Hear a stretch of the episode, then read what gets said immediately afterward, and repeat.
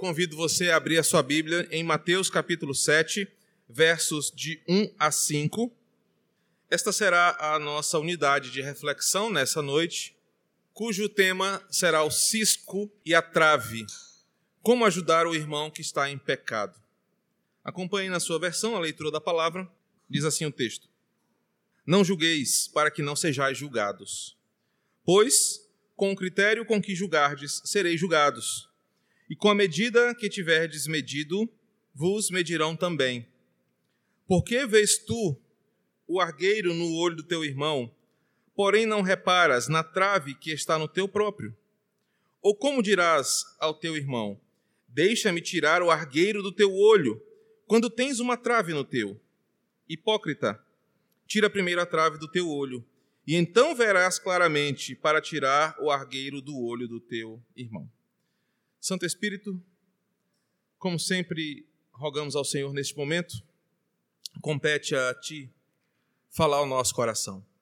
Sem o Senhor aqui, esse momento serão apenas de palavras que encantam e talvez fascinam, mas que não geram mudança nem vida eterna. Que o Senhor nos oriente nesse momento e que as palavras que saiam deste pobre pecador que ousa falar da tua palavra sejam palavras do teu trono para os nossos corações. Então, nos usa em nome de Jesus. Amém. Meus queridos, o texto que nós acabamos de ler faz parte de um desfecho de uma das prioridades de Mateus no seu evangelho. O evangelista Mateus, ao escrever o seu evangelho, faz questão de provar para o público do judaísmo que Cristo era o Messias prometido em toda a Escritura. Uma coisa que você vai encontrar de forma repetida em todo o evangelho de Mateus é a seguinte expressão: para que se cumprisse o que fora dito por intermédio do profeta. Todo tempo, o evangelista faz questão de mostrar que Jesus cumpriu todas as profecias que o qualificavam a ser o Messias esperado por Israel. Nessa proposta, Mateus gasta muito tempo investindo no discurso de Jesus no Sermão na Montanha. Nós temos três grandes capítulos que compõem o Evangelho de Mateus, e esses capítulos são a base para tudo o que Cristo veio construir aqui. É como se o Messias, que ali estava diante das pessoas, pegasse toda a escritura que falava a seu respeito e agora explicava com autoridade inigualável, com uma clareza nunca antes tida diante dos homens, aquilo que ele veio ensinar. Para que você entenda melhor, é como se a palavra encarnada encontrasse com a palavra, a palavra escrita e agora a palavra do Senhor fosse viva e eficaz para aquelas pessoas.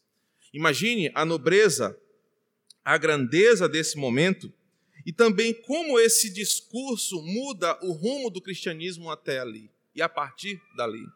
Jesus prega não uma nova verdade, Jesus não inaugura um novo evangelho ou traz uma nova palavra de Deus. Ele pega a palavra que aqueles homens conheciam e aplica no coração daquelas pessoas, de, deixando mais próximo daqueles homens e mulheres a vontade e a verdade de Deus. Podemos imaginar assim: Jesus pega a Bíblia que você tem na sua mão que fica a semana toda guardada numa gaveta, ou numa cômoda, ou num armário. E agora Jesus pega essa palavra e traz ela tão próximo do seu coração, que as letras que estão aqui agora fazem sentido. Que os verbos, as sentenças, as afirmações que aqui estão, agora fazem total sentido para você. Jesus tira a Bíblia de um lugar distante e coloca no coração daqueles que ouviam o seu discurso. É um momento sublime por isso que o desfecho do Sermão da Montanha é aquela cobrança através de uma parábola que o homem sábio que ouve aquela palavra e a pratica é como um homem sábio que constrói a sua casa sobre a rocha. Mas aquele que só ouvia e não praticou essas palavras era como aquele homem imprudente que constrói a sua casa sobre a areia, vindo a tempestade, vindo as perturbações, apenas a casa daquele homem que ouviu a palavra de Cristo e a colocou em prática, esse vai sobreviver. E eu quero que você imagine comigo o cenário de uma grande multidão ouvindo aquelas palavras. Se você observar no capítulo 5, Jesus fala para os seus discípulos no versículo 1 e no versículo 2. Mas quando nós chegamos no último versículo do capítulo 7, haviam multidões maravilhadas de sua doutrina. Eu quero que você imagine a construção desse evento, aos poucos, pessoas chegando, ouvindo aquelas verdades, se maravilhando daquilo que Jesus estava ensinando. E se naquela época existisse o WhatsApp, alguém mandava uma mensagem: Menino, vem para cá. O Jesus está falando umas coisas que estão fazendo muito sentido para nós. O outro postava no Instagram tendo aula com Jesus e as pessoas iam chegando, chegando, a ponto de que no final do capítulo 7 havia uma multidão ouvindo Jesus. Isso poderia provocar no coração daqueles ouvintes duas reações. A primeira delas era de um grande desafio. Eles ouviram a verdade a verdade estava diante deles, o Messias estava ali, eles tinham agora um grande desafio. Ou eu vou cumprir isso, que ele acabou de explicar, e obter a vida eterna que ele está apresentando, ou eu vou dizer não a essas palavras e assinar o meu atestado de condenação. Mas uma outra postura que pode ser apresentada aqui é de que aqueles que estavam presentes nesse evento e que ouviram os ensinamentos podiam agora ter algum tipo de soberba em seu coração. Eles poderiam agora ser tão alimentados por aquela palavra que passariam agora a analisar os outros, dizendo: Olha, mas eu estava lá, você não estava. Então, diante dessa situação, eu sei mais do que você. Eu ouvi do próprio Jesus. Poderia gerar no coração das pessoas um certo orgulho por estar presente naquele evento e começarem a praticar algo que o Jesus que falou aquelas palavras não queria que eles fizessem. Jesus não queria formar ali juízes. Jesus não queria formar julgadores da intenção dos outros. Jesus não queria fazer daqueles homens novos fariseus, que faziam o quê? Por conhecerem tão bem a palavra, se achavam julgadores daqueles que pecavam. Os fariseus aprenderam tanto da Torá a partir da tradição rabínica, que se achavam no direito de dizer o seguinte: nós estudamos a palavra, nós sabemos todas as vírgulas, todos os pontos da lei, nós sabemos o que pode, o que não pode, nós sabemos o que é certo e errado. Vocês que não estudaram a lei, vocês não podem ser melhores do que nós. Agora imagina, aquele grupo de pessoas não ouviu dos rabinos, não ouviu dos fariseus, mas ouviu da boca do próprio Jesus. Imagine se um tipo de sentimento caísse naqueles corações como uma semente errada. Olha, mas eu ouvi de Jesus, então se alguém está certo aqui sou eu. Eu agora sei o que é verdade, o que é mentira, eu agora sei o que pode e o que não pode, eu posso me tornar um juiz sobre as outras pessoas. O trecho que nós lemos, ao mesmo tempo, é um ataque aos fariseus daquela época, mas também é um grande ensinamento de Jesus. Para que pessoas como nós, eu e você, que estamos todo domingo aqui na igreja, de manhã, à noite, terça-feira, às vezes na quinta-feira, também na quarta-feira, e estamos ouvindo do próprio Jesus a sua verdade. Estamos ouvindo do próprio Senhor a sua palavra. E agora, conhecedores dela, Jesus nos ensina como agir com aqueles que não conhecem na mesma profundidade que nós conhecemos o seu Evangelho. A palavra hoje é para crentes maduros. A palavra hoje é para crentes que têm uma longa caminhada de fé, que sabem versículos decorados, que já ouviram muitas pregações de muitos pregadores, que já leram muitas, muitos livros. Mas o que você faz quando, diante desta sabedoria bíblica, você encontra alguém que está em pecado. Os fariseus aqui também faziam parte deste grupo. Lucas vai dizer com mais detalhes que os fariseus ficavam na surdina, ali ouvindo o que Jesus estava falando, talvez medindo o seu conhecimento. Alguns maravilhados do que ele ensinava, outros tentando achar em Jesus um erro para condená-lo. E Jesus queria exatamente quebrar o coração dos seus discípulos para que eles não se tornassem novos fariseus que agiam sem misericórdia, que agiam sem amor e só julgavam os outros para o seu fim. Jesus, então, a estar prestes a terminar o Sermão da Montanha, quer ensinar com esse pequeno trecho de apenas cinco versículos que ao ajudarmos alguém que está no erro doutrinário, teológico ou um erro moral de comportamento, nós não podemos ser iguais aos fariseus. Nós devemos agir nos certificando o porquê estamos ajudando, como estamos ajudando e o que nos leva a ajudar. Jesus não quer fazer novos julgadores, mas Jesus quer ver o quanto da palavra aplicada em nós muda as pessoas. E aí o trecho faz sentido porque ele vai nos ensinar o que fazer diante de toda essa informação que o Evangelho nos deu. E a proximidade desse texto conosco hoje é exatamente essa. O que você tem feito com todo o Evangelho que você conhece? O que nós temos feito diante de todas as palavras que nós aprendemos de Jesus? Bem, eu poderia aplicar isso de várias formas. Você já ouviu quantas vezes o seu pastor pregar: não andeis ansiosos, o Senhor é o Deus do tempo, mas você mesmo é uma pessoa ansiosa e inquieta. Talvez a palavra bateu e caiu em você. Quantas vezes você já ouviu o sermão que diz: ainda que eu ande pelo vale da sombra da morte, não temerei mal algum, mas você tem medo do amanhã, você é incerto com o hoje, você não tem segurança da sua salvação. Para esse tipo de pessoa, Mateus 7 também vai dizer que nós somos como aquele homem que está construindo uma casa sobre a areia. Mas há também aqueles que ouvem a palavra e praticam a palavra. E o texto hoje vai nos inquietar fazendo essa pergunta: O que você faz com a palavra que você tem recebido? Tudo começa no verso 1 do capítulo 7, quando Jesus diz: Não julgueis, para que não sejais julgados. É preciso eu afirmar para você que não é pecado julgar. Talvez você ouviu, olha, irmão, não julga, irmão, não pode julgar, vigia, irmão, mas isso é mentira. A Bíblia nos ensina que nós devemos julgar. O que a Bíblia vai condenar é quando nós julgamos usando parâmetros pecaminosos, mas é uma tarefa da igreja julgar, inclusive os anjos. Então, se você um dia ouviu que crente não julga, você está equivocado, porque nós, com a mente de Cristo, é que temos o poder de discernir o que é certo, o que é errado, o que é de Deus e o que não é.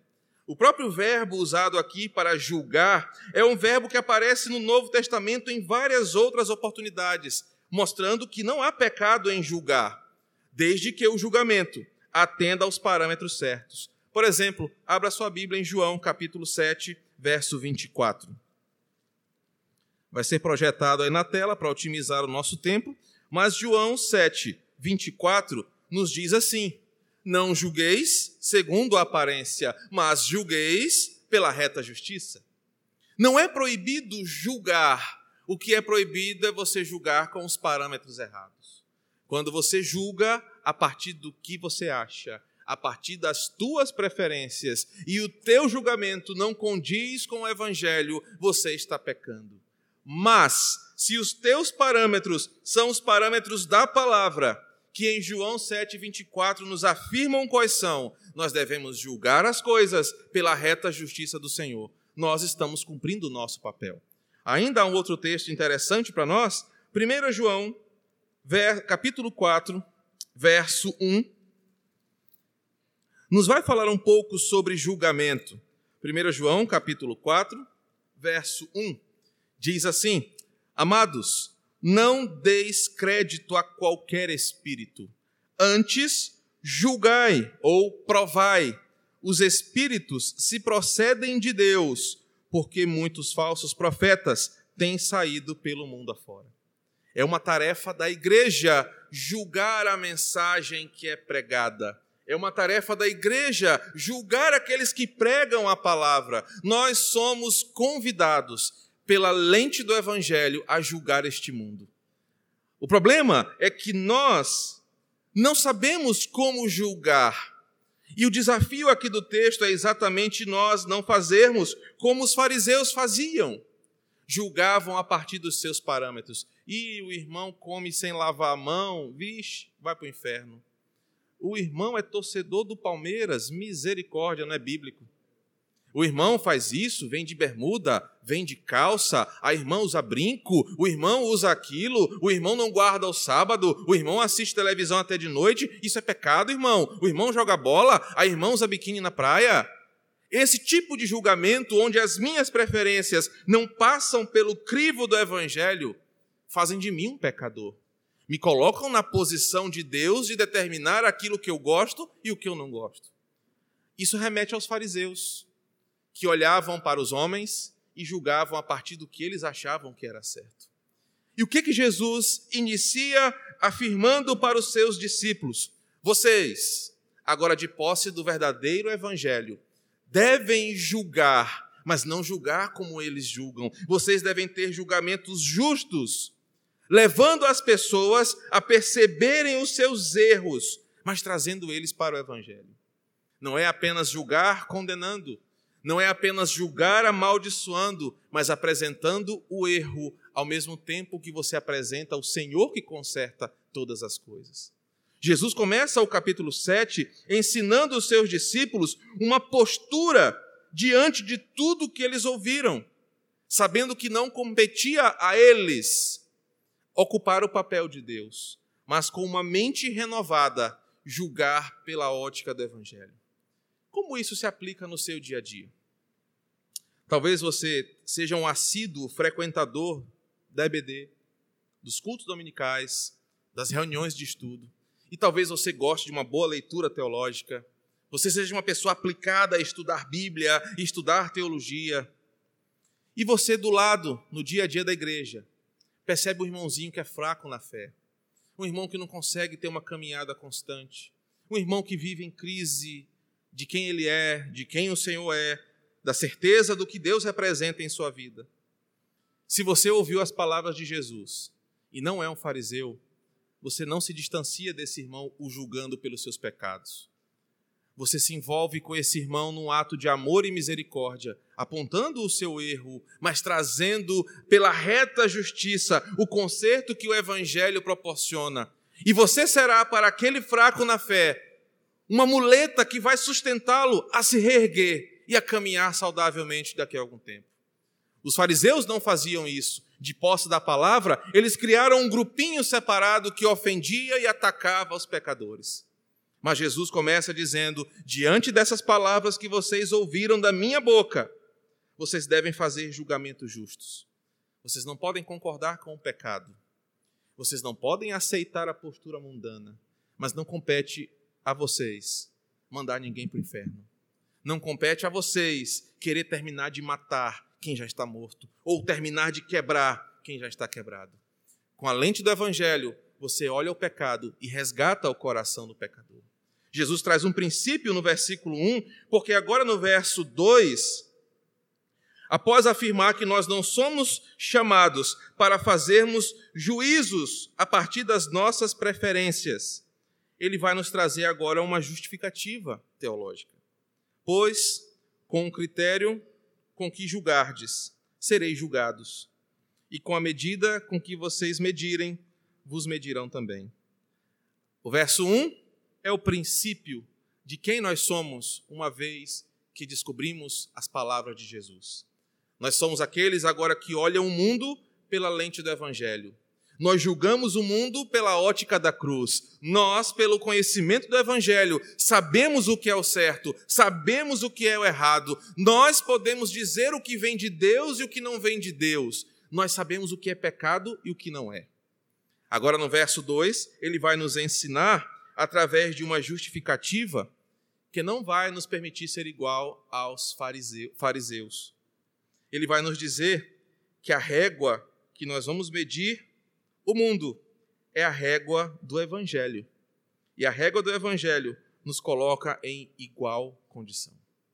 Agora a coisa aperta um pouquinho, porque mesmo você tendo todo o conhecimento que você tem, tendo toda a caminhada cristã que você tem de muitos anos de vida dentro de uma igreja local, você não é melhor do que o mais vil pecador que está aqui essa noite. Você não é mais especial do que ninguém porque o Evangelho coloca você e o mais vil pecador que esteja ouvindo essa mensagem no mesmo patamar de pessoas que carecem da misericórdia e, do, e da compaixão do Senhor, e que por isso, quando nós medirmos alguém ou julgarmos alguém, nós devemos olhar primeiro para nós. Aquele irmão peca com os seus lábios, mas eu também peco de outra forma. E não há distinção de pecados, não há consequências que venham ser aliviadas pelo tamanho do pecado. O pecado é pecado. E com a mesma régua que eu estou medindo o irmão, eu devo medir a minha vida. Os fariseus não. Os fariseus tinham a sua autojustiça e diziam o seguinte: nós damos o dízimo do capim que nasce no nosso quintal. Nós guardamos os sábados, nós não comemos com a mão suja, não, nós não tocamos nos impuros, nós vigiamos as minúcias da lei e isso nos faz especial. Jesus está ensinando que a quem ouve a sua palavra deve primeiro olhar para si porque a régua é a mesma. Você pode não ter problema com pornografia, mas a sua língua pode ser maior do que a sua boca. Você pode não ter problema com dinheiro, mas você deve ter algum hábito escravizador, você pode ter algum hábito escravizador que te torna igual ao mais vil pecador. Quanto mais, desculpa, quanto mais nós conhecemos o evangelho, quanto mais nós conhecemos a palavra, mais nós nos colocamos na dependência da compaixão de Cristo, porque quanto mais nós mergulhamos na palavra, mais nós sabemos que nós não temos nenhum poder em nós. Os fariseus, quando conheciam mais a palavra, quando tinham mais certificados nas suas paredes, mais diplomas em suas gavetas, eles se achavam mais divinos, mais poderosos, mais intocáveis, e não se misturavam com os pecadores. Jesus está ensinando o seguinte: você aprende aqui para botar na prática a partir da segunda-feira. Você aprende aqui para que você olhe com compaixão para as pessoas. Você aprende aqui dos meus lábios para que a tua vida seja uma extensão do meu ministério. O que Jesus está ensinando aquelas pessoas é: quanto mais vocês conhecerem de mim, mais vocês farão como eu faço. E o que Jesus fazia? Marcos capítulo 9 nos diz que ao descer do monte, ele olhava para aquelas pessoas indo para o inferno, longe da salvação, desconhecedoras da graça de Deus, e tinha compaixão delas. No episódio de Lázaro, Jesus, quando olha Marta, Maria, os convidados chorando, o seu amigo morto, Jesus tem compaixão daquelas pessoas, porque ele sente o estrago do pecado na humanidade. Jesus é chamado de amigo daqueles que comiam demais e bebiam demais. Os fariseus reprovavam Jesus porque ele andava com pecadores. Mas o princípio bíblico está aqui. Quanto mais eu conheço de Deus, mais eu amo as pessoas que Deus ama. Quanto mais eu conheço as palavras do Senhor, mais eu me pareço com Ele, e a minha postura não é de julgar para reprovar, mas é de levar a mensagem que conserta o pecador que está perdido. Eu conheço a palavra para saber o que é certo e errado. Eu conheço o evangelho para julgar o que é de Deus e o que não é. Mas ao invés de fazer disso um grande muro que me separa, não me importando com quem perece, conhecer a Deus e a sua palavra me leva a fazer alguma coisa em compaixão e misericórdia. Agora, nos versos 3 até o verso 5, Jesus vai nos dar uma aplicação deste seu ensinamento. Para que você não perca o raciocínio o sermão está acabando. As pessoas aprenderam muita coisa. Se as pessoas tivessem um caderninho, uma caneta, eu imagino que deveria estar cheio de anotações. Porque estava todo mundo aprendendo coisas novas, mas não novas coisas, ouvindo o evangelho, a lei, como nunca tinha ouvido antes. Os corações estavam jubilantes, muitas pessoas estavam pensando assim: eita, mas Fulano devia estar aqui para ouvir isso. Eita, mas Fulano devia estar aqui porque isso que Jesus falou é para ele. E Jesus percebe isso e diz: Não, vocês não estão ouvindo as minhas palavras para julgar as pessoas. Vocês estão ouvindo as minhas palavras para que o evangelho seja a nova lente de vocês. E vocês julguem este mundo, mas salvem os pecadores com o poder dessa palavra. No verso 1, ele traz um princípio. Nós não devemos julgar com as nossas preferências. João, capítulo 7, verso 24, nos ensina como julgar, não pela aparência, mas pela reta justiça. O verso 2 agora nos mostra a postura diante disso. Nós devemos olhar com a mesma régua que mede o irmão, mede a minha vida. E agora Jesus passa a aplicar, dos versos 3 ao 5, com a figura de duas pessoas, duas pessoas com o mesmo problema. Ele vai falar de uma pessoa que tem uma trave em seu olho, querendo ajudar uma pessoa que tem um cisco, uma ferpa, algo muito pequeno que incomoda a visão do outro. Para que você entenda melhor os versos 3 a 5, é preciso eu lhe explicar alguns termos aqui. A palavra trave que Jesus usou não é uma trave de gol, que o pessoal pensa que é a trave de futebol. Mas a trave que ele se refere aqui é um grande tronco ou uma viga que sustentava as construções das casas antigas. Era uma tora grossa e grande de madeira que sustentava uma casa. E a palavra argueiro ou cisco que está ali é como aquelas ferpinhas que entram no dedo quando você pega um pedaço de madeira. Aquela coisinha que fica incomodando ali, que você tenta tirar com uma agulha. Algo muito pequeno. Alguns dizem até que a palavra aqui, crafos, pode significar um cisco, de tão pequeno. Agora entenda o princípio. Nós aprendemos que Jesus usa esse texto para dizer que aquele que aprende da sua palavra deve julgar as coisas não pelos seus princípios, mas pela reta justiça do Senhor. E deve fazer isso para ajudar as pessoas e não para terminar de condená-las ou ocupar um papel divino. Só que como faremos isso? Se uma vez que nós ouvimos essas palavras, nós não conseguimos tirar o que atrapalha a nossa visão. Jesus está ensinando aquelas pessoas que têm o um coração duro, que têm um coração tão enraizado no pecado, que mesmo ouvindo as suas palavras, não querem reconhecer que tem uma viga atravessando a sua cabeça que não a permite ver o evangelho. A pessoa que tem aqui a trave é exatamente aquela pessoa que tem algo que tampa a sua visão, que ela não consegue enxergar a realidade das coisas, e que mesmo o evangelho, sendo um convite à conversão, sendo um convite a renovar a sua vida, ela continua com aquela trave imensa presa na sua cabeça. E ela, ao mesmo tempo, assim como os fariseus, que tinham a sua visão tapada por essa trave, tentavam procurar ciscos, ferpas nos olhos das pessoas. Imaginem a cena.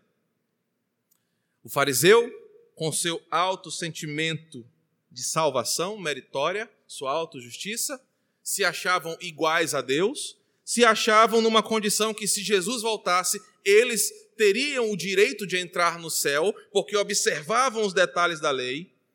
Isso era uma cegueira tremenda. E olhava para uma irmã aí, irmã, esse brinco aí não é de Deus, não.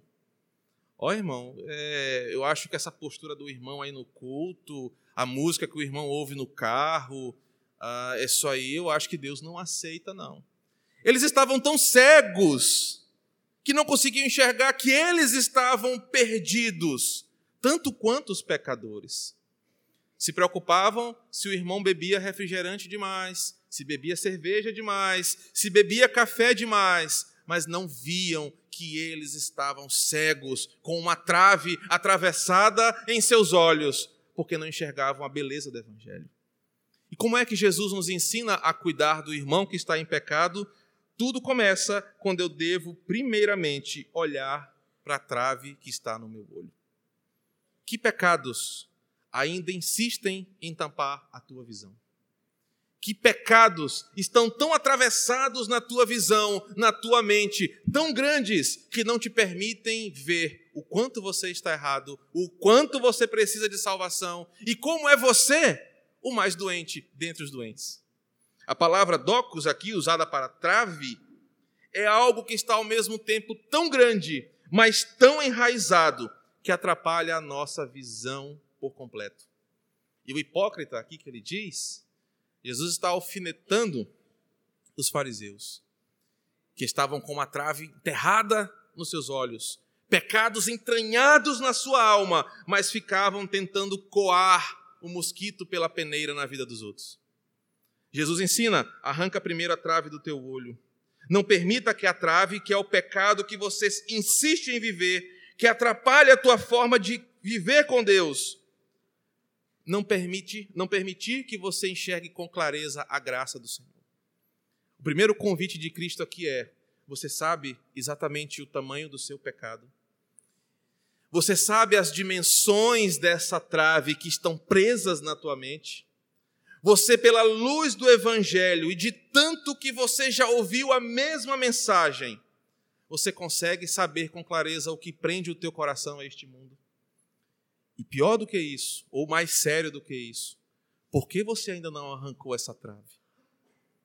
Essa palavra, ela chega de uma forma pesada para nós, porque é um desafio e um chamado à conversão. Ora, eu prego os mesmos 66 livros desde 2011 como pastor ordenado. Você, em seu tempo de crente, ouve os mesmos 66 livros domingo após domingo você deveria saber o tamanho da trave que está no teu olho. Mais do que isso, você não deveria ter uma trave no seu olho. Mas por que nós insistimos com isso? Porque nós não deixamos que o Evangelho nos trate. Nós queremos que o Evangelho converta a nossa esposa. Nós queremos que a palavra do pastor ataque o irmão. Nós queremos que a palavra doa naquela pessoa que está em pecado mas nós não deixamos que o Evangelho mostre a trave do nosso olho. Nós somos iguais aos fariseus. E o perigo está aí. Todo domingo você sai por aquela porta com um pastor que preparou durante toda a semana um sermão de 30 minutos. E o que esse sermão faz no teu coração? Você às vezes está mais compromissado com a trave presa nos teus olhos do que pedir, Senhor, arranca essa trave que me prende no meu pecado, que não me permite ver, que não me permite mudar, mas eu quero é culpar os irmãos, eu quero é julgar os outros, eu quero dizer que eu mereço ser salvo e o outro não merece. Se eu quero ajudar alguém em pecado, eu primeiro devo olhar para mim, olhar para a trave que atrapalha a minha visão. Eu devo saber exatamente aquilo que me atrapalha de ser uma pessoa melhor no Evangelho. Eu tenho que dimensionar. Jesus faz questão de citar uma trave que tinha o tamanho exato. Imagina aí vocês que são construtores, se eu botasse vigas diferentes, de espessuras diferentes, de tamanhos diferentes, a casa não ia se sustentar. Uma trave era uma trave, com dimensões e larguras específicas. Jesus está ensinando. Você sabe exatamente o que te prende a este mundo? É a sua arrogância, é o seu orgulho, é o seu vício, é a sua estupidez em não querer mudar diante de palavras tão diretas que vêm contra você. Se você tem uma trave e não quer tirar, você é um hipócrita. Mas se você quer ajudar, você deve saber exatamente onde ela está, onde ela está presa. Você deve arrancar, porque só depois disso, no verso 5, é que você vai ver com clareza. É só depois disso que você vai enxergar com nitidez. A tua visão espiritual vai estar tão aplicada, tão boa, que você vai enxergar um cisco no olho do teu irmão.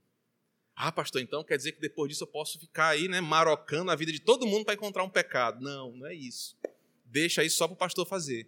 Você vai agora ter tanto conhecimento de Deus. Você vai ter tanta clareza nos teus julgamentos, porque o teu coração já foi trabalhado, a trave já foi arrancada, que você vai saber o que é pecado no que a Bíblia diz ser pecado. Cisco e trave aqui significam chamar de pecado só o que a Bíblia chama de pecado.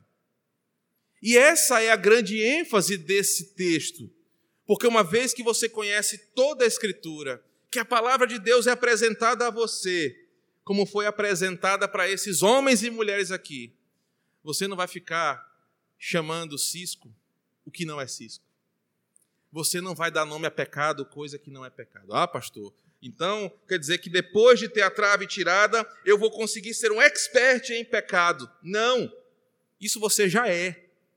Você vai saber o que a Bíblia diz ser pecado.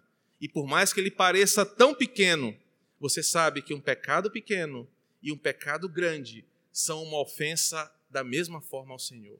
Você estará tão antenado com o Evangelho que não vai passar um cisco despercebido diante de você, sem que você julgue para a glória de Deus. Como é que nós podemos ajudar, então, o irmão que está em pecado?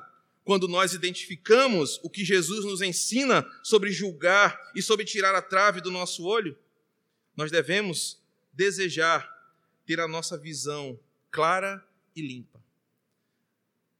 Sem traves, sem pecados de estimação, sem coisas tão enraizadas que nós não permitimos que ela saia de nós. Mas quando o Evangelho arranca isso de nós, nós que estamos todos os domingos aqui aprendendo a palavra, nós podemos claramente ajudar aqueles irmãos que estão vivendo em pecado, que se acostumaram com o pecado. Um detalhe importante, não é o que o texto fala, mas essa heresia o anjo pode anotar lá em meu nome no caderno do céu. Tem gente que se acostuma com uma ferpinha no dedo. Não sei se já aconteceu com você. Entrou, você tentou tirar, não deu tempo, ah, largou de mão. Quando você lembra, duas semanas depois, está lá. Aí você, ah, tentar tirar. Às vezes, alguns irmãos, achando que é só uma besteira, que é só uma coisinha simples, se acostumam com alguns pecados. E dão até base para o outro. Não, irmão, isso não é pecado, não. Isso aí é, isso é coisa dos antigos. Isso aí Deus aceita agora, Deus mudou, Deus está mais legal. E vivem com o cisco, a ferpa, a coisa incomodando.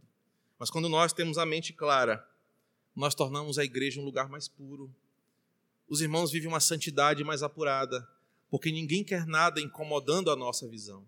Nós queremos ser livres da trave, nós queremos ser livres do cisco, porque nós queremos uma visão limpa para pregar o Evangelho. Que esta breve reflexão sobre o cisco e a trave, como ajudar o irmão em pecado, nos ensine mais sobre nós, que ouvimos a mesma mensagem todo domingo. Que faça diferença em nós que esta palavra consiga mostrar a dimensão do nosso pecado, da trave que está no nosso olho, para que nós possamos arrancá-la, para ver claramente e ajudar aqueles irmãos que precisam de nós. Se assim o fizermos, teremos uma comunidade mais santa, mais piedosa e mais temente ao Senhor. Que Deus nos abençoe. Vamos orar. Feche os teus olhos. Querido Deus, obrigado, Senhor, pela tua palavra que nos ensina a cada nova reunião. Ela nos ensina sobre santidade, nos ensina sobre compromisso e hoje nos ensinou como devemos agir diante desta poderosa mensagem na vida daqueles que estão amarrados e presos em seus pecados. Aprendemos que tudo começa em nós. Nós precisamos ser libertos das traves que prendem a nossa vida. Nós precisamos ser os primeiros alcançados por essa palavra para que não sejamos chamados de hipócritas, homens e mulheres arraizados em, enraizados em pecados, que se acham no direito de julgar e condenar outras pessoas. Começa em nós, pelo poder da tua palavra, a limpar a nossa visão, a nossa mente e o nosso corpo, para que, uma vez limpos pela tua palavra, nós possamos ajudar aqueles que estão perecendo. Nós sabemos que não há diferença de pecadinho e pecadão mas sabemos que há diferença sim em homens e mulheres, entre homens e mulheres que se consagram e buscam a tua vontade dia após dia. Que a nossa igreja seja medida não por irmãos que vivem uma vida de pecados de estimação, mas que ela seja marcada por homens e mulheres que mudaram as suas vidas quando o evangelho foi apresentado a elas.